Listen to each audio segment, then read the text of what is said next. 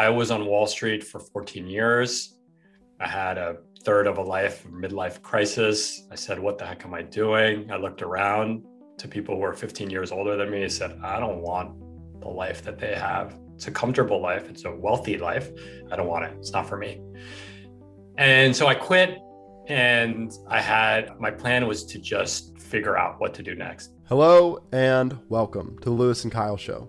Louis and I are college students learning about entrepreneurship, writing, investing, the world, and ourselves through interviewing super interesting people. Today we have Khe Hy on the show.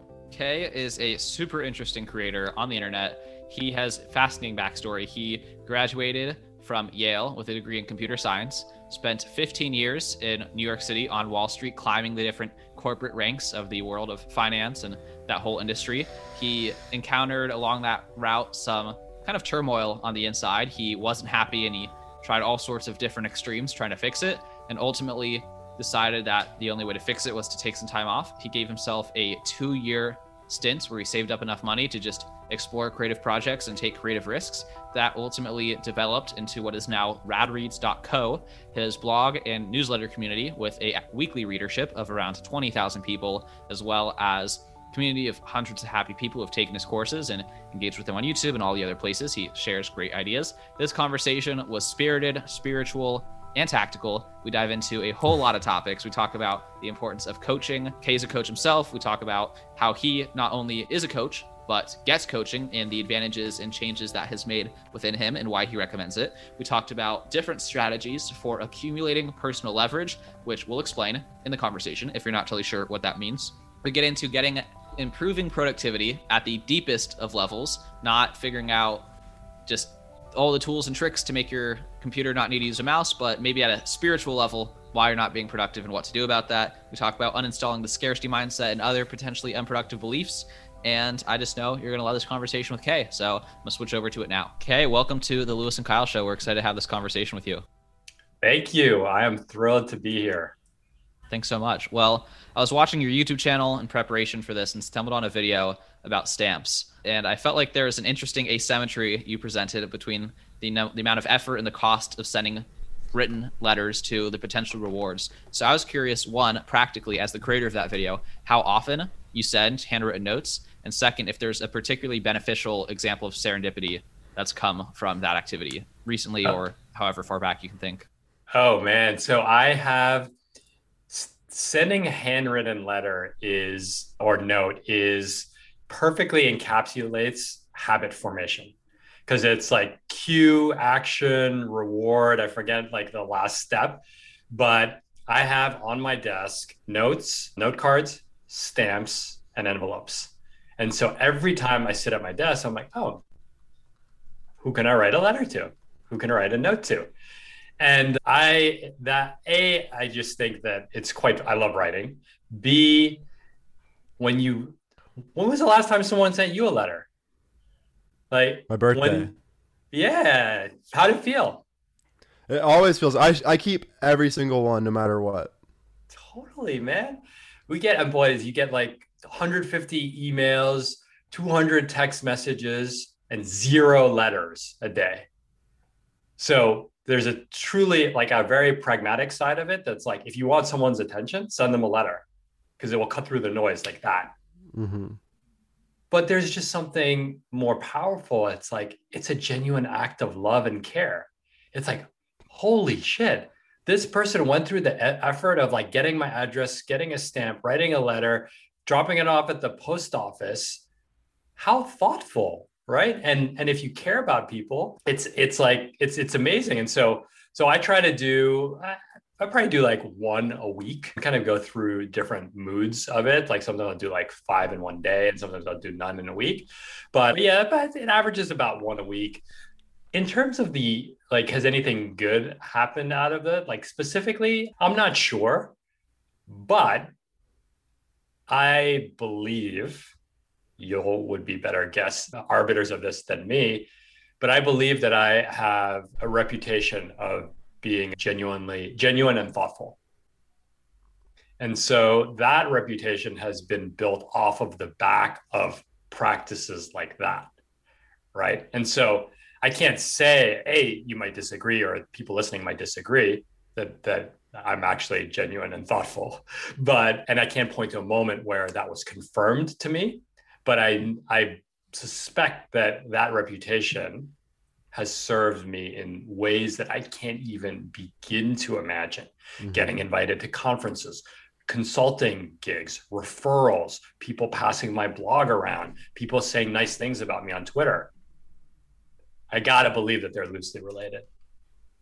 Yeah, and to me, when when you talk about letters, I think about the historical uh, perspective of it, and just how many letters used to be sent around, and like how our brains are designed to now like when we get a letter, there's something innate in us that I think gets excited, and I think about like the biggest companies that were that existed 400 years ago, and how they were run by letters, like it wasn't emails that we were getting in text messages it was letters. And and to think about that is just really mind-blowing. Um, i mean wars were started over letters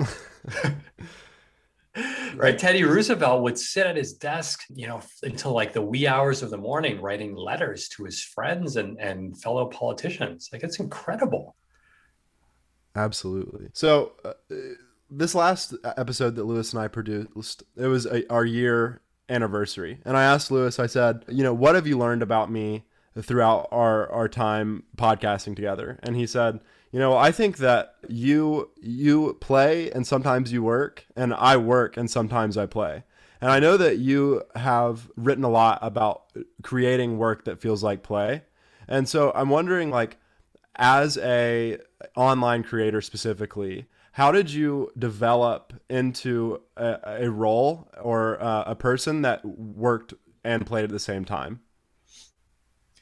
Ooh, that's a good that's a good question. I think it it helps to start that I didn't set out to be a creator. You know, I was on Wall Street for 14 years.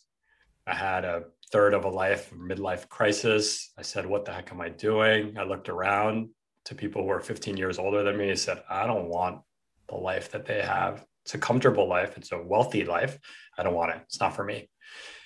And so I quit and I had my plan was to just figure out what to do next. It could mean starting something, it could mean joining something early stage, it could mean changing industries, like just a, a, a pivot. Like I was very open to like going to work at Stripe or Facebook or something like that. Mm-hmm. But I had gave myself two years.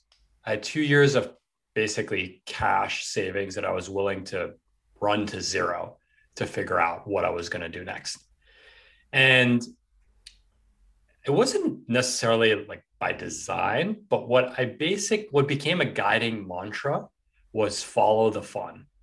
Right? Because if the thinking was you got 2 years, why would you do things that aren't fun? mm-hmm. right? It was a period of exploration, of experimenting, of chilling. And so it kind of became follow the fun. And that's really how the newsletter Rad Reads emerged from that mindset because I found it fun to read articles and then curate them and then send them to my friends. That's that's the origin story of Rad Reads. that's that simple and the 36 people on a BCC Gmail. And so th- I found that fun. So, okay, I didn't think it was going to be a business. So I was just, I'll keep writing this newsletter. Newsletter grew, people liked it. I said, I, it needs a name, needs a logo, 99 designs, get a logo. Like, oh, it needs a landing page. I, I guess I got to get a real email provider, create a landing page. Oh, you create a landing page, you need to learn how to write copy. What does the button say? Submit, join. Thousand people subscribe to this every day. Got to learn some copywriting, et cetera, et cetera, et cetera. Mm-hmm. And every time I find found something fun, I would lean heavily into it. And every time something was like, uh, I don't know, I'm not that into this, I stop. That's why I'm I have I have no presence on Instagram. I don't find Instagram fun. I hate Instagram. So I have like 4,000 followers just because people find me. I don't even check my DMs there. Like some people, I get like business offers through Instagram. I don't even see them because it's not on my phone and you can't like access Instagram on the web.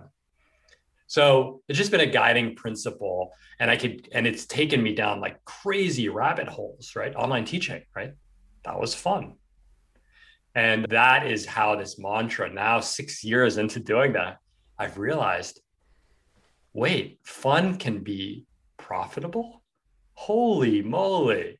Now that's an insight. And so I, it really has become a mantra that like things can be easy and things can be enjoyable. You can smile doing them.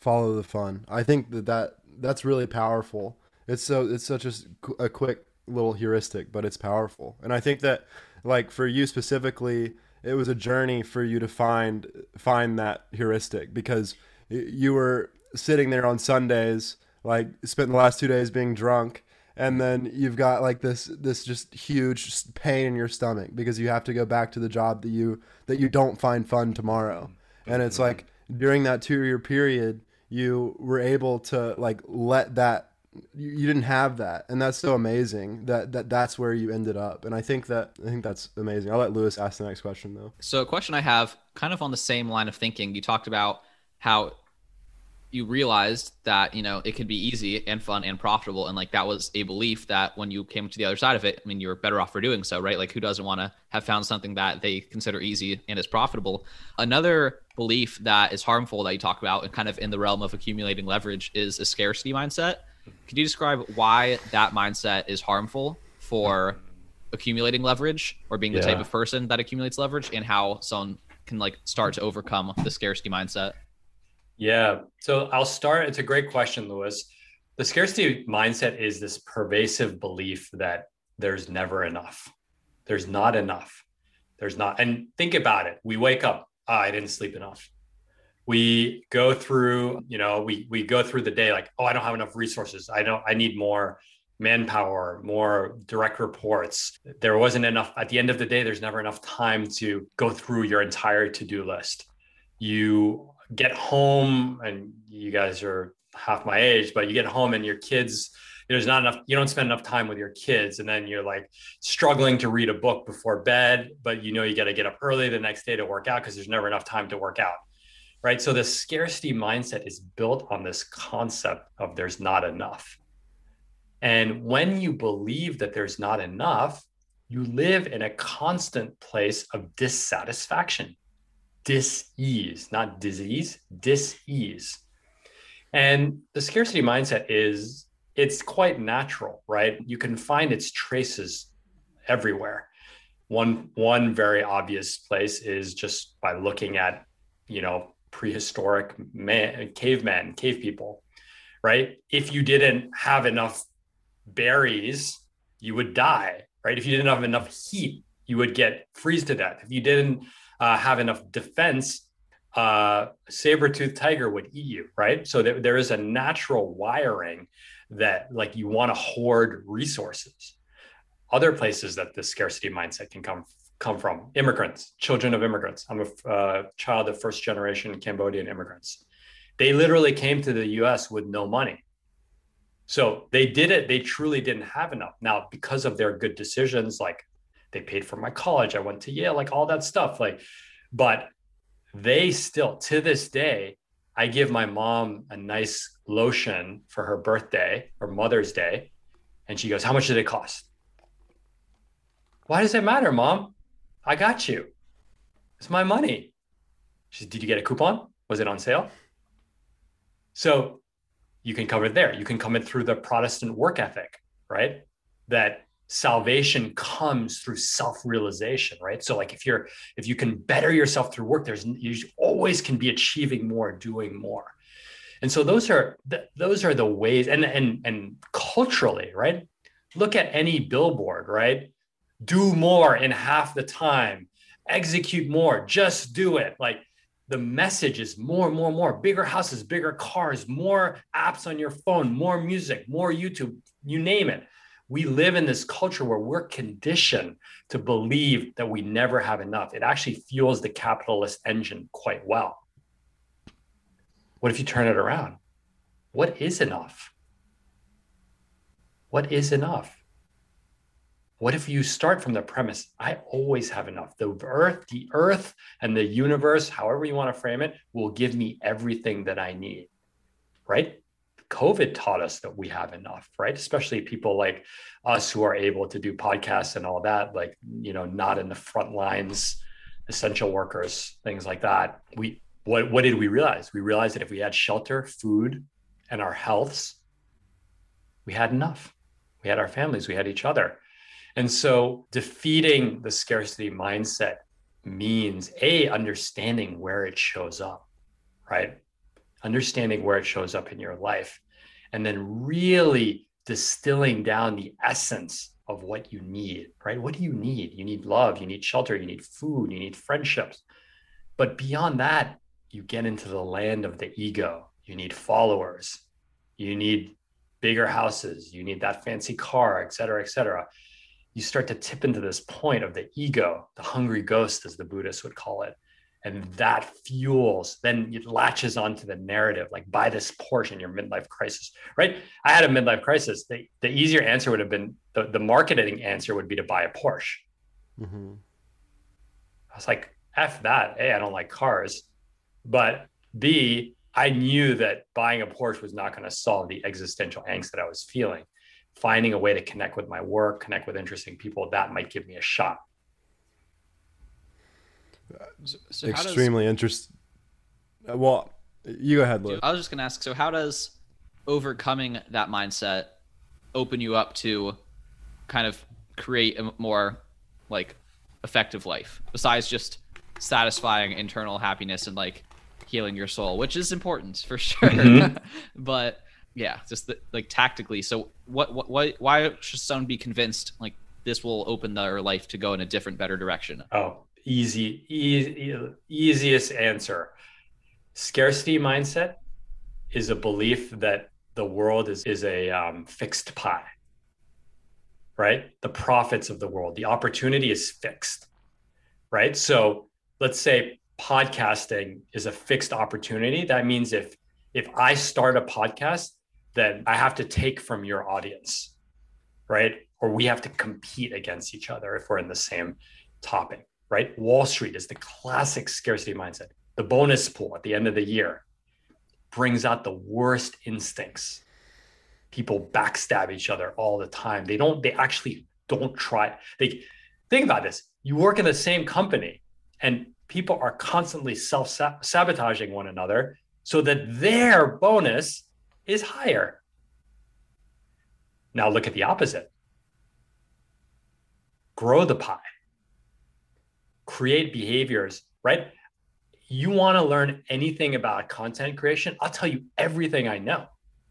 Because mm-hmm. you're not going to take from me, you're going to expand the pie for all of us.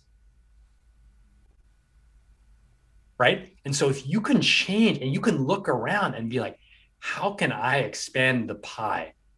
Right. And it could be through like social justice issues, it could be through hardcore capitalist finance, it could be through how you build a team. You expand the pie, A, the fun follows you, the opportunity finds you, the profit finds you, the joy finds you. Plus, that's the world you want to live in. You want to live in a world where, where your colleagues backstab you to take like a little bit of your piece of the bonus pie? Fuck that. You want to live in a world where we all elevate each other because it's not a fixed pie. And if you win, I win. Yeah. Uh, I'm curious, like, you know, th- this argument is not, it's not really an argument. You know, it's convinced, like, I believe everything you're saying. What were you like 12 years ago? like what was you know you're passionate you're you're engaged like you're you're you're transferring like this positive energy into me and uh, like uh, it seems like you had some sort of transformation but were you like this before just trapped in a box mm. that uh, couldn't contain you? A good question. So 12 do you mean 21 or 12 sorry just... i mean i didn't mean 12 years ago. I just mean like before before leaving. know, right. Yeah. So hardcore scarcity mindset, super anxious, always worried, always like agitated, binge, a, a binger, like binge drinking to binge working out to binge eating out to binge working to binge not sleeping. Just like a pendulum like one extreme to the other. Very insecure. Always trying to overcompensate with like crossfit or lifting or buying you know nice shoes or whatever always trying to overcompensate always trying to prove to others but really like i lacked courage like i lacked So- the courage yeah I mean, the obvious question Yeah. here is like, you know, what changed or like what realization was it? You know, was it this distinction between scarcity and growth mindset that changed your life or what what I- happened? Yeah, I think I mean one is maturity, right? Mhm. Like you just live, you see more. I think that a few things change. One one there's this quote is there are no external solutions to internal problems. And so I think in my 20s I'm like I have a lot of internal problems, which is a lot of the angst and insecurities and just the angst of like being a young adult and be, you know, figuring out like will I get married? Like, do I have the right job? Am I on the right track? Can I pay my taxes? All that shit. We like relate. that normal angst, right? And and so I overcompensated with that angst by like binging, like I said, binging on work, binging on fitness, binging on alcohol, binging on whatever you name it. So I wasn't like if you open my brain in those periods, it was like a windy, I use a lot of surf analogies, like a windy, choppy day where the waves are just like all over the place and thrashing. There's a lot of thrashing. The thing that changed was that I realized that none of that agitation would go away, none of that dis-ease would go away by getting something more.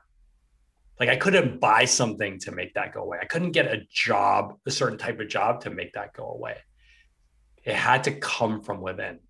And so then I had to look within, and I did this mostly through like a lot of getting coached. I had to look within and be like, you know what? Why am I so driven to the point of like binging on these things? Well, in high school, I was a skinny nerd that like never dated and you know was not cool like and this is before nerds were cool like nerds became cool probably like 2007 so i was an outsider right? I was an outsider. I was i, I had this deep fear of being unloved right? Because like i was like who will ever date me? There was another thing like i grew up in new york city. We were like started lower middle class left graduated high school middle class but i got jumped a bunch of times. And so look in the grand scheme of things my life is quite charmed like my parents like i graduated yale with zero debt like that's fucking awesome but when you get mugged as a 13 year old by like five dudes i still think about that shit and so what i didn't realize is in those years of binging in my 20s and 30s I was trying to make those feelings from my teenage years go away. Hmm. And when I was a teenager, I said to myself every time, like when I got jumped or when I couldn't get a date, I'm like, I will make sure that as a grown man, I will never be in that fucking position again. And how was I going to do that? Through hard work, working my ass off, making money, achieving status and power. But then you realize as you get older that those things, getting a big bonus doesn't don't make those feelings go away getting married doesn't make that fear of being unloved go away. They're very visceral human feelings. And so i went and gave I, i'm still on this journey where i get coached. You could call it therapy. It's not therapy because they're not psychiatrists but they're like psychiatrists therapists. I get coached three to four hours uh, a month for six years. And I'm not stopping. I get coached on my marriage. I get coached on my own insecurities. I get you name it. And I could finally start healing those parts. And then the scarcity could fall off. Then the fun could come, the ease, the pie expanding. And I think it was always in me, but it was so covered by this like fearful kid that was overcompensating. And so once I could once I could start to to touch the fear, the overcompensation could kind of like melted away a bit and a lightness wanna, came. Yeah, I want to ask you like some kind of more specific questions yeah. about this whole coaching process, and that's something I did intend to, to dive into. One question I think that Kyle asked me on our previous episode was, "What is one major piece of advice that we've not yet implemented from you know having done 60 interviews and coaching is something that comes up pretty with like a pretty passionate advocate maybe one out of every six guests mm-hmm. who's just like everyone says their things about their things then someone just like stops and stares right at us like you need a coach they'll change your life. Uh, and this is something i've heard you mention before the first time i listened to which was like a office hour session for ship 30 but how did you decide to get a coach? What was that decision like? Do you think this is something everyone should start doing as soon as they can afford it before they can even afford it. Mm-hmm. like because it clearly has served a transformational role in your life. Yeah. Coaching is transformative but but let's let's let's distill that down a bit. Coaching is there's a quote that says by carl jung which says until you make the subconscious conscious it will dictate your life and you'll call it fate so let's say that someone listening has a fear, so fear I had that like you'll never feel loved, you'll never be loved. You're scared of being single your whole life, or you're shy, you don't get girls, etc. If you don't admit that you have that fear to yourself, you're going to start doing some wacky shit. I'm sure you see it with your peers. And so that is the subconscious, right? The fear of being like, I don't know a lot of people. When I was your age, I didn't be like, I couldn't say, like, I have a fear of not being loved. I acted in ways that manifested that fear, but I couldn't actually state it. So, so much of coaching is surfacing that up, right? Through just talking, right? Through talking, through therapy, through journaling, through support groups, through religion, through community, through account. I mean, there's a lot that. So I think like coaching is one vehicle for connecting with your deeper, deepest needs, desires, and insecurities, and talking to them and communicating with them. Coaching is an easy way. I mean, the the best way would be therapy. And and most health insurances will cover therapy, a good part of it.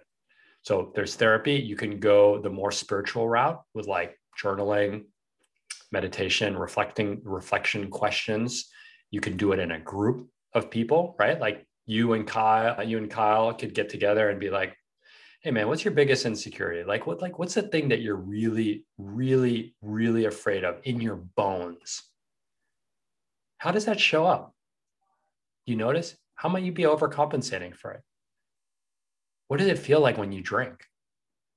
If you drink. And so coaching is one vessel, but it's really that process of figuring out. We all have some things that are blockers, that are pains, that are fears, that are insecurities. We all have them. Every Jeff fucking Bezos, all the way down to you know the the person who works at your local hardware store. We all got them. How can you surface them up in a way that's kind and caring, not like, what's wrong with you? And then how can you start to communicate with them, to unpack them, and then set yourself free? So I, I love all that and think that's super important. I can imagine myself listening to this, pausing and like actually taking the time, not on air, not having to queue up the next question, thinking through my own personal answers to that and letting myself run with the exercises later. But one disconnect in my brain that I want your help resolving is the main I'd say if I like had to introduce you to someone else, I'd be like, Khe is a productivity blogger. And like and we've not really t- touched on most of that. So how do you like how and why are you a productivity blogger and how does that kind of like intersect with this much deeper mm. kind of like you know because your youtube is like tutorials for using awesome database note-taking software in a, in yeah. a more effective way like why does that connect to being such a introspective deep person. Mm-hmm. Well, the, the the reputation for a product is just being like a hacky life hack, Yeah, yeah. Well, that's the thing. Mm-hmm. Exactly. Double your productivity that, in four minutes. Yeah, well, so I was. I mean, I guess I am that. I am the guy, like, I could, I can, I've got every single, like, hack, you know, Alfred and keyboard text expanders and Superhuman. And I can go days without using my mouse on my computer and like all that stupid shit. So I think it goes back to that that evolution process, which is you think that some you know there are no external solutions to internal problems so so much of my fascination with productivity was the search for an external solution i want more time how do i get it i want more money how can i be more efficient i want to communicate more broadly what systems can i create and that stuff's great like it makes you a great worker like i rather have someone on my team who knows about productivity than someone who doesn't. But it's not the end all be all. And so I've been writing about productivity for a long time.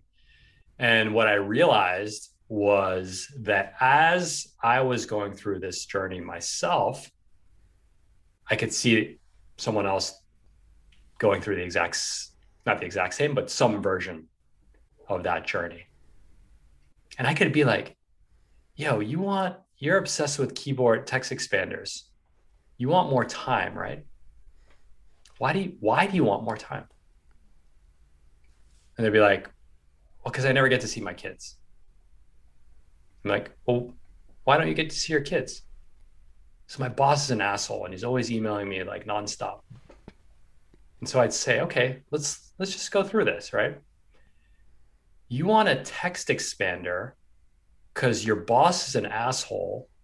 And as a result, you can't spend quality time with your kids. Something's not adding up here. And I kept having that conversation over and over and over again, where I was like, holy shit. People want productivity to solve their these core issues. It's their gateway drug. And so, sure, I'll give them the gateway drug because I can bang with all the productivity bloggers out there, but that's not what they want. That's what they don't even, they didn't even know what they want. It's a cry for help, searching for yeah. productivity advice. Mm-hmm. Exactly. And so, why don't I de- deliver and lean into that? Right. It's not as sexy, right? Like four shortcuts to not, you know, to, to not to to be a good dad, right? Like this, this doesn't exist, right? But I could lure them. You know, the the the informal tagline for Rad Reads is "Come for the productivity, stay for the existential." Mm. And it's funny to hear because some people will be like, "You are the furthest thing from a productivity blogger," because you write about death and and acceptance and belonging and love and and vulnerability. And then others are like, "You you crank out so much productivity materials that like I it like blows my mind." and so I, I, kind of love i mean I, I, love not being able to be defined by it and in fact my course is actually like people cry in my course but it's called supercharge your productivity they cry because I, I put them on the spot on those questions like you don't need fucking Notion you need to like heal a relationship that you have with your wife people will cry when you tell them that especially when they think they bought a productivity course I mean, I think okay. I think that's good. Thinking. It's like the right kind of people, right? That you want the people that you want to preach to existentially are people that are searching out ways to to quickly close the contracts they have with themselves to be unhappy until they get the thing that they they want that's in their head. You know it, one thing that stands out to me in relation to what you're saying is the the blog that you had about the guy who wanted to make a hundred million dollars. Mm-hmm. and he's like I think, you know, distilled, you basically said to him, you're making a contract with yourself to be unhappy until you reach a hundred million dollars, and the the end goal, the hundred mil, what can you do with that? What does that mm-hmm. do for you? And it's like, you know, well, I have more time or I, I can impact the world. It's like, well, couldn't you do all that without being unhappy until you reach a hundred million dollars? And I think it's an important an important point and that you are reaching a crowd of people, you know, that are specifically prone to making these contracts themselves to be unhappy. So and, no, what I would just add, Kyle, is that the the core of my audience and like my customers, like they've already tasted it. Mm-hmm. Like they got the big promotion, right? There's a joke with like, what's what's it like to be a law to get promoted to being a partner at a law firm? Like lots of people want to be a partner at a law firm, partner at Goldman. It's like, and here's the here's the here's what it's like. It's like winning a pie eating contest, and the prize is more pie. Lots of people my my my audience is older. My twitter audience is more expansive but like the people who buy like my courses and sign up for my coaching are in their early 30s to like mid 50s and they're like okay i thought i wanted the pie. I got the pie and they gave me more pie and my belly is fucking full of pie it's like they completed the contract already it's like yeah. they they already found it's like well i already signed my name and, and finished it Right. Okay. And they're like grueling in pain because they got more pie and their fucking stomach hurts. We've done a lot of podcasts about my experiments with purposely overeating. So I can say it sucks. in a literal sense, it's a great, great analogy. Well, I, I know I have a question that I want to ask you about parenting. So obviously we're half your age.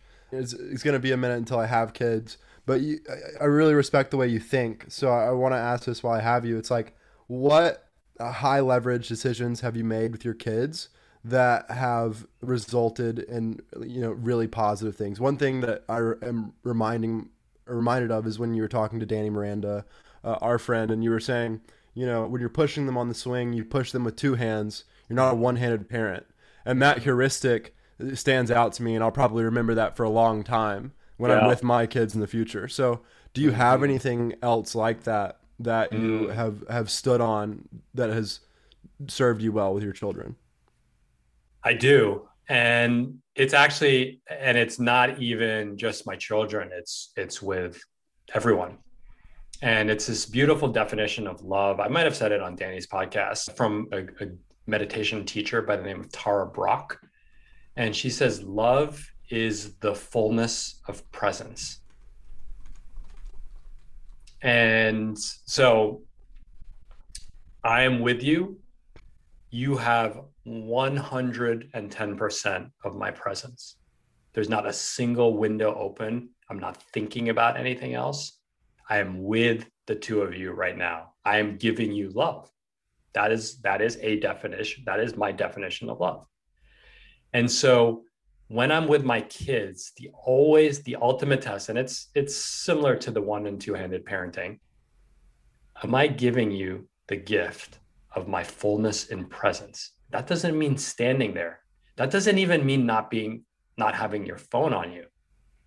That means that all of my thoughts and energy are directed towards you with love. I don't adhere to that standard because it's damn hard, right? When your mind's racing a mile a minute, you got tweets to send to queue up mm. when you get home, and you have ideas for YouTube videos and blah blah blah.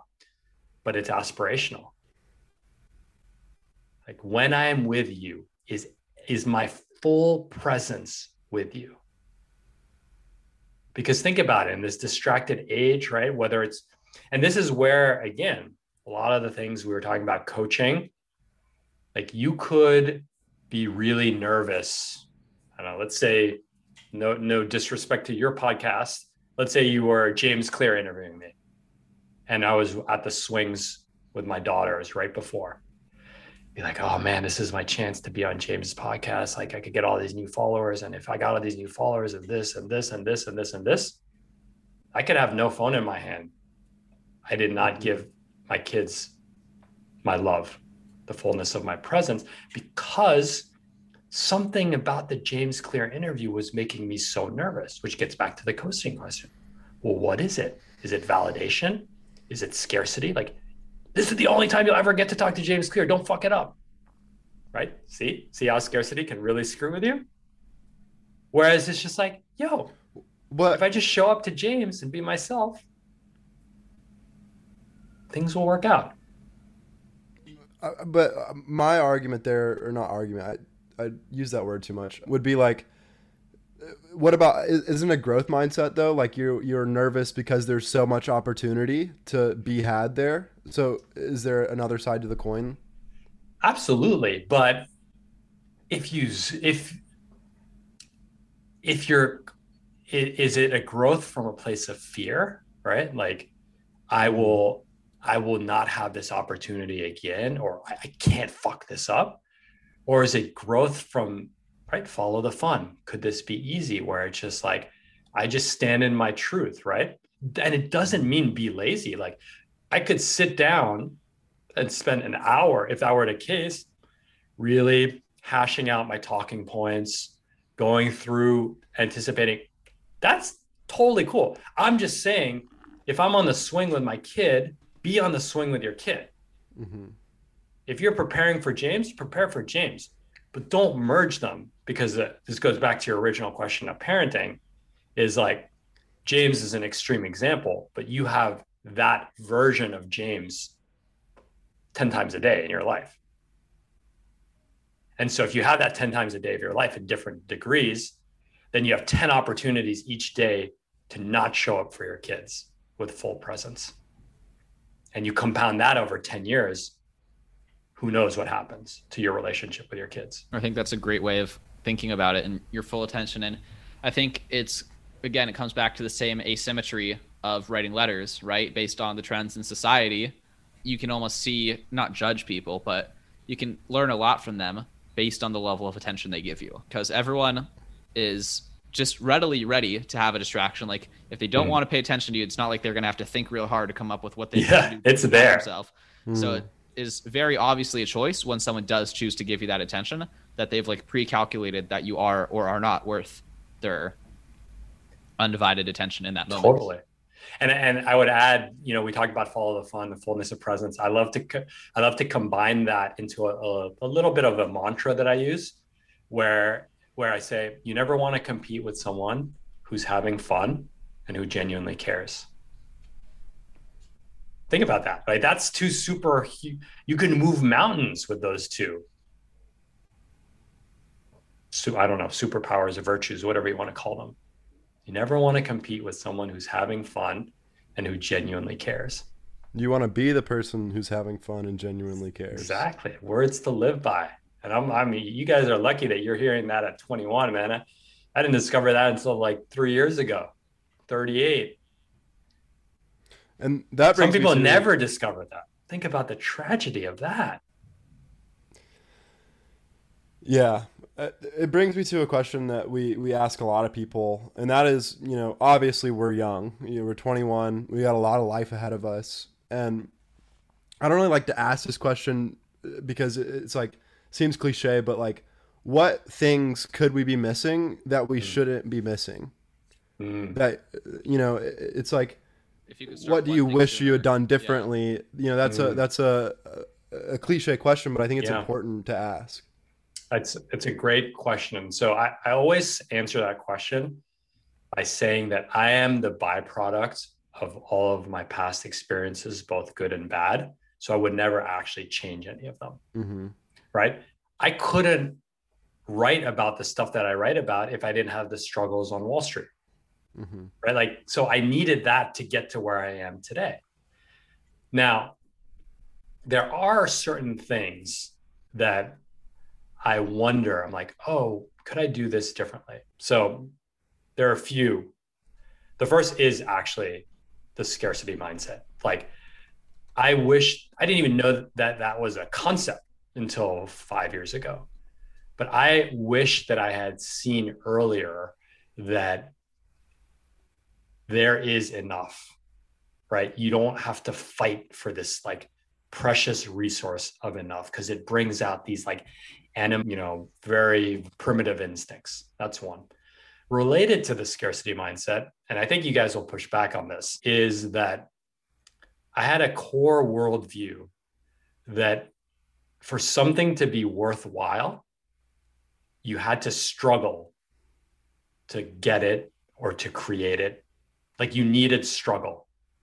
And I fundamentally, it's tied to the scarcity mindset. I fundamentally disagree with that view. But it's really hard because you could look at me and you're like, well, okay, you worked on Wall Street, you you have savings, you have this. You like you can say now, sure.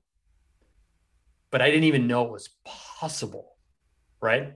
So you may disagree with me, but I, what I what I invite you to do is just be open to the possibility. I was debating this with Financial Samurai yesterday on Twitter. He's like, be open to the possibility that great things in your life can happen and be worthwhile without attached struggle and suffering. The third one, and then I could see Kyle's get like teeing up to to ask some questions. Well, you, I mean, you wanted to say something. I got something to say about it, but keep going, keep going. And let me just say this the third one. We'll come back. The the the third one is think about how you. They're they're all related actually. Think about how you talk to yourself in your own head. The inner critic, and a good ratio.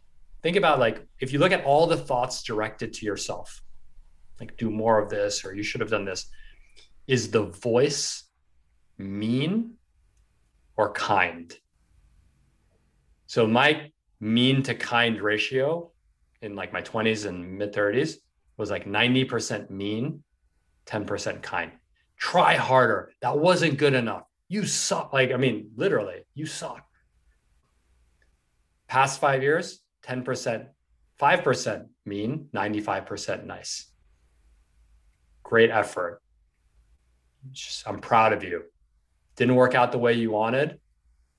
You tried your best right? And you know, you can get into some like participation trophy type stuff with that, but it took a physical toll on me being so hard on myself. Like I'll tell you this story. Once I went to a wedding and like, have you heard of alopecia? Mm-hmm. It's like a fucking chunk of my hair, just like the like the weekend before one of my fraternity brothers' weddings. Like a fucking chunk, like the size of a half dollar, silver dollar, came out of my head. I like literally spray painted that shit with like some fake hair that you find on YouTube through like a YouTube ad. Like that's not normal. That means something is physically happening inside of you for that to happen. I mean, it could be random, but like if you look at my pattern of binging from like work to drinking to fitness, like I would work out on like four hours of sleep and do like, you know, 500 burpees. Like just like, like not fucking normal. So there's a cost to that pressure. There's a cost to that belief that you need to struggle. And then the last one is related is just, I wish I had taken, I wish I had slept more. Like I slept six hours a night for most of my adult life. And I'd be like one of those douchebags that's like, I'll sleep when I'm dead. Like you sleep two hours, I got two hours up on you every day, compound that over blah, blah, blah. Like I was one of those a-holes. I'll take the red eye, all that stupid shit. I'm paying a health price for that right now. For not sleeping and having slept enough in my 20s and 30s. You guys are lucky because like when we were 20, not sleeping was a badge of honor.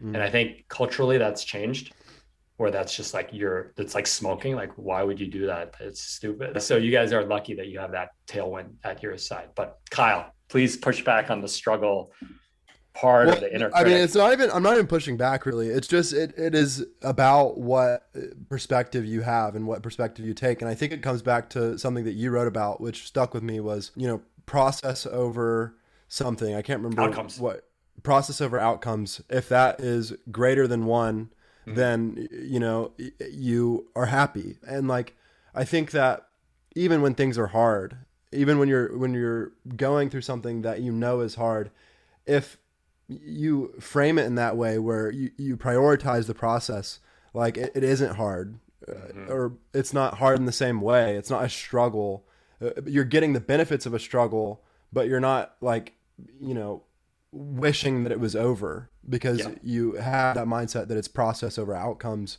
is greater than one. and you know it's harder said than done obviously. And I, you know i'm not like a poster boy for it or anything like that. But uh, i think it really is about perspectives and your ability to to transverse that distance between it being greater than one and less than one and knowing where you're at. Totally. And process is something you can control right? I can control how how many days a week i exercise I can't necessarily control my weight, right? Like it, it helps, they're correlated, but like actually for me, like my mom weighs 92 pounds, my dad's like 125, I'm 145.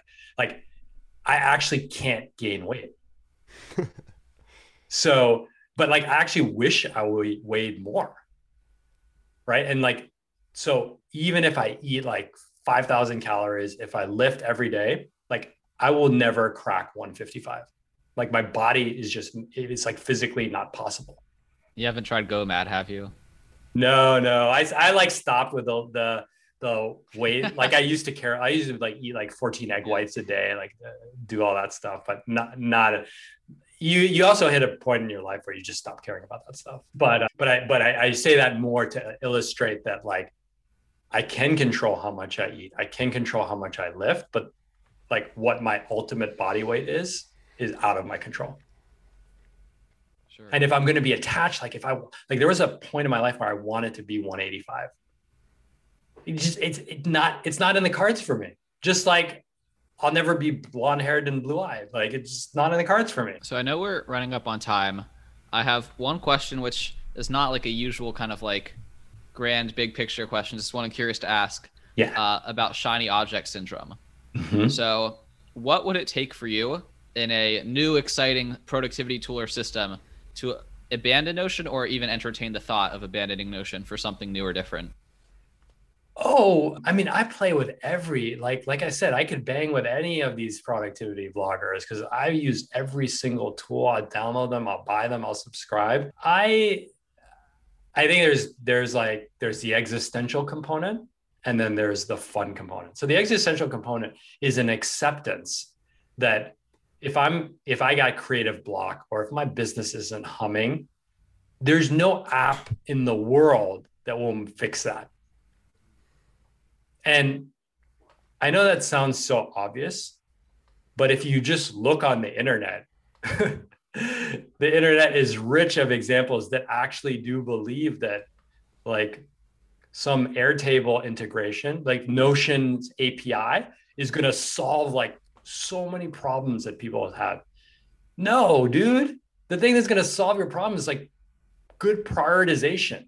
like you don't need an app for that. That being said, the things that that I always look for in an app are um, tons and tons of keyboard versatility. Like I don't want to use the mouse. I love beautiful design and speed. And actually, that's where Notion is really struggling, is in the speed category. And to me, speed kind of goes hand in hand with how my my mind my mind like is constantly racing, and so like I almost need my tools to keep up with how fast like things are going there. It's not because I'm smarter, just because I'm like so distracted a lot. But so so yeah, speed keyboard shortcuts they're related good design and again joy. I mean i think the thing that the Notion really nailed is like it's just fun to be in that ecosystem right? It's just a good it's like an apple product. Like apple and you know and a dell you know mp3 player they do the same thing. No one feels good about like using a dell mp3 player right? Or whatever the current day example probably some like you know crappy android phone or something right? But so so those are the things right? It's very much aligned with like my life philosophy like does it spark joy? Does it come naturally? Recognize that there are no external solutions to internal internal problems. Yeah i really really like that answer and recently i found joy in Obsidian and i really really have been enjoying that app and that's been like sort of my driving factor is like whether or not I just vibe with it. And like Roam, don't get me wrong, I like it. No one come for me, but like I don't know, I just I really enjoy Obsidian. But I have the last question for you, and this is very off topic with the rest of our conversation, but as a finance major and you know, I'm constantly consuming information about it, I've got this like fundamental misunderstanding about the entire field, and that is why does anyone try to measure risk when the only risk that matters is risk that no one can see? Hmm. Ooh. Well, I think that people will, I think that you can approximate risk, right? Like you can approximate risk because you, because of the intrinsic composition of an asset, right? So take uh, crypto Mm-hmm. and take the most, you know, the Helmsley Hotel on Fifth Avenue in Central Park in New York City, right? That is a physical piece of land with hundreds of years, centuries of foot traffic and brand recognition and cash. Like cash goes out of the hotel, like through room, room rental, room, room rentals. So so you can approximate you can make an approximation that investing in the real estate of the Helmsley Hotel is less risky than crypto. Mm-hmm. But the place where people get stuck up is you can't do it with precision. Right? Because, you know, crazy arsonist could come and burn down the hotel or Right. COVID could exactly. happen. That's exactly what I'm saying. Right. COVID could happen. Right? What did COVID do to New York City hotels? Decimated them. Mm-hmm. but it doesn't it there's a baby with the bathwater right just because you can't precisely measure it you can approximate it and the approximation is one of the tools not the only tool combined with fundamental you know fundamental research portfolio construction, diversification, et cetera, et cetera. It's many different tools. And it's one tool. I think the problem, and I think that this this may be where your question is being directed, is that there is people believe that risk is a measurable end all answer. So they'd be like, okay, put seven percent in this, and no, it's bullshit. Right. It's bullshit. It's a tool like anything else. They can help you make better decisions, but should not underpin the decision itself. And you should approach it with humility, with like, this thing could be totally wrong. Right. And it, it the reason that I asked with such vigor is it's just so deeply built into our you know our textbooks and our, our practice questions. It's like, okay, well here's you know your risk is your market risk. So this is what you write here, Mhm. and and that's that. And it's just like, you know, it's like to me, COVID happened. And it's Yep. like, okay, well, that just changes every number that Mhm. you that you put here. But anyways, thanks for for answering that, and thank Yeah. you very much for coming on. You know, I've got a new appreciation for the way that you think, and I think it's it's really cool, just the existential side of, of your brand that you know I, I sort of saw, but I didn't fully understand until I we, we had this conversation. You're you're speaking with us, so thanks so much for for coming on the Louis and Kyle show. Thank you, Kyle. Thank you, Louis. It was, a, it was a great honor and it was just a fun conversation. And I, I look, I'm really, I love talking to people half my age because I don't have the answers. I, I don't have the answers. I have the questions, right? Louis said, he's like, I'm going to go back and I'm going to pause this and listen to those questions. Like, I got the questions. I think the most powerful thing that we all could be doing, whether we're 42 years old or 21 years old, is asking ourselves good questions and being truthful, as truthful as we can with the answers. I think it's a beautiful place to end. Questions are the key to the universe. The quality of your life for- is measured by the quality of your questions. 100% agree. If people want you putting thought provoking insights into their brain more r- regularly or more so than they can get just from this hour, where do you want us to direct their attention? I would thank you for offering. And just send them over to radreads.co, uh, not com, where kind of everything kind of feeds off of that. Sign up for the newsletter because like I write a lot and I'm always kind of shepherding people around based on that. And social media I'm most active on is is Twitter, which is my f- first name, which I'm sure you'll put in the show notes, but starts with K H E. If you just do K K E Twitter, it'll it'll pull up. Well, great. Thank you so much. Awesome. Thank you both. Have a great day.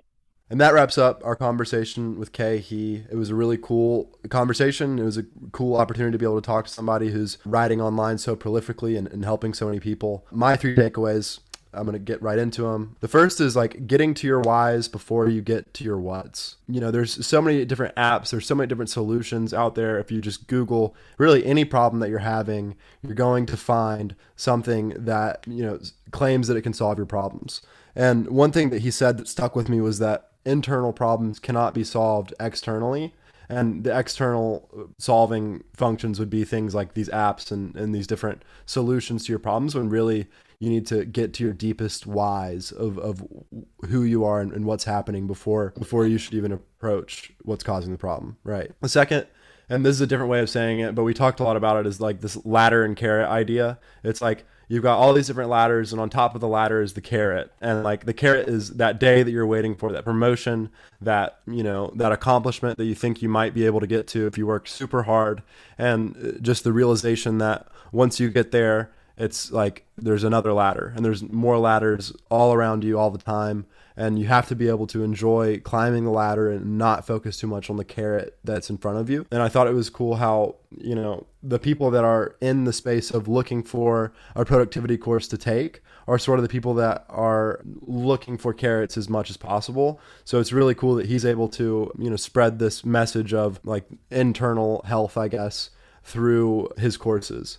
And then the final one for me is the, the last question that I asked him, which is about financial risk.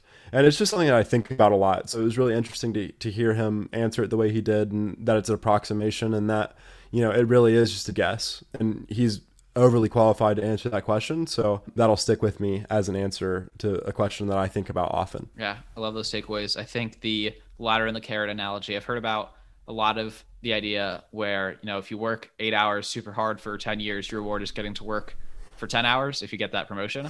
and I think the visceral analogy of your reward for eating more pie is having to eat more pie when you're already full is a lot more of a powerful way to explain that phenomenon, which is something I very much want to avoid in my career. I have three takeaways different from yours in a good way, as in we're not just going to repeat each other, which we sometimes do, which is also okay. First one is that struggle is not necessary to whatever it is you want to do. It's the classic Tim Ferriss question. I thought we were this close to making it through a podcast without saying Tim Ferriss, but I guess not. uh, the question is what if this was easy? What would this look like if this was easy? We have this assumption that things need to be difficult because for whatever reason, like a lot of joy comes from suffering. And we've had other guests to say that, you know, your happiness is on the other side of something difficult, but that there's a limitation to that as well. Like there's also plenty of good to be found in things that don't require struggling. I didn't want to interrupt Khe uh, when he was talking, but one example I thought of is there's a book I've read about calisthenics called Convict Conditioning. And that book's training philosophy is you don't go to the point where the reps hurt. You don't go to the point like you always leave some in the tank. So in that respect, like the workout feels easy, and that's what actually allows you to be strong the next day in the gym. Like you should feel stronger at the end of a workout than the beginning. That's kind of like a weird extrapolation of that but it doesn't always have to be miserable. And certainly as Khe talked about right at the end his sleep troubles he has now because he slept not enough there's long-term implications of pushing too hard. The second one is exactly what you said. I, I lied about not being redundant. Uh, you cannot solve or the best way to solve your external problems your internal problems is not with external tools so yeah, you could you could switch your second brain from Notion to Roam to Evernote back to one back to the other. But if the problem is in your first brain, that's where you're gonna have to solve it. So I think that's Ooh. super valuable insight for people, and maybe even a tweet. Who knows? Uh, third one is yeah, this is podcast maybe number 15 or whatever it is, where some really successful, awesome person is really espousing the benefits of coaching. So if that's something you haven't explored yet, which I haven't because I've kind of I don't know why. Kyle and I might take his therapy question after and go for that. And maybe try self coaching, but clearly there's some more work to be done. And that's something you should consider, not just for internal problems, but for anything that you want to progress in. A belief is subconscious until it's conscious. And the, one of the best ways and most reliable ways to surface them is to have another person help you. I think that is super valuable insight and advice. So, that's all I have for this episode. I hope that you enjoyed it. We make a lot of awesome episodes, and if you haven't listened to the recent ones, I would highly encourage you to do so. Last week, Kyle and myself published a conversation, just the two of us, talking about what we learned from doing this podcast for one whole year. Pretty crazy stuff. Uh, week before that, we published one with this guy named Jake. Just Jake. He's anonymous, but he's blown up in the crypto and futurism world for his writing and podcast on those topics. We talk about the future of cities, future of cryptocurrency, future of human health. Pretty awesome conversation. And then before that, we talked to Dr. John Jaquish, who is not Jake, different guy, but similar sounding name. He's humongous, he's totally ripped, and he doesn't lift weights. I'm going to leave you to listen to that podcast to figure out how that's even possible. Uh, if you enjoyed this conversation, you should subscribe so you're notified when a new one comes out. That usually is on Tuesdays. If you want to show your support, say hey to us on Twitter, jump into a conversation. We'd love to keep the conversation rolling and leave a rating or a review to tell us to keep doing what we're doing. That's all for this week. See you in a week with the next one.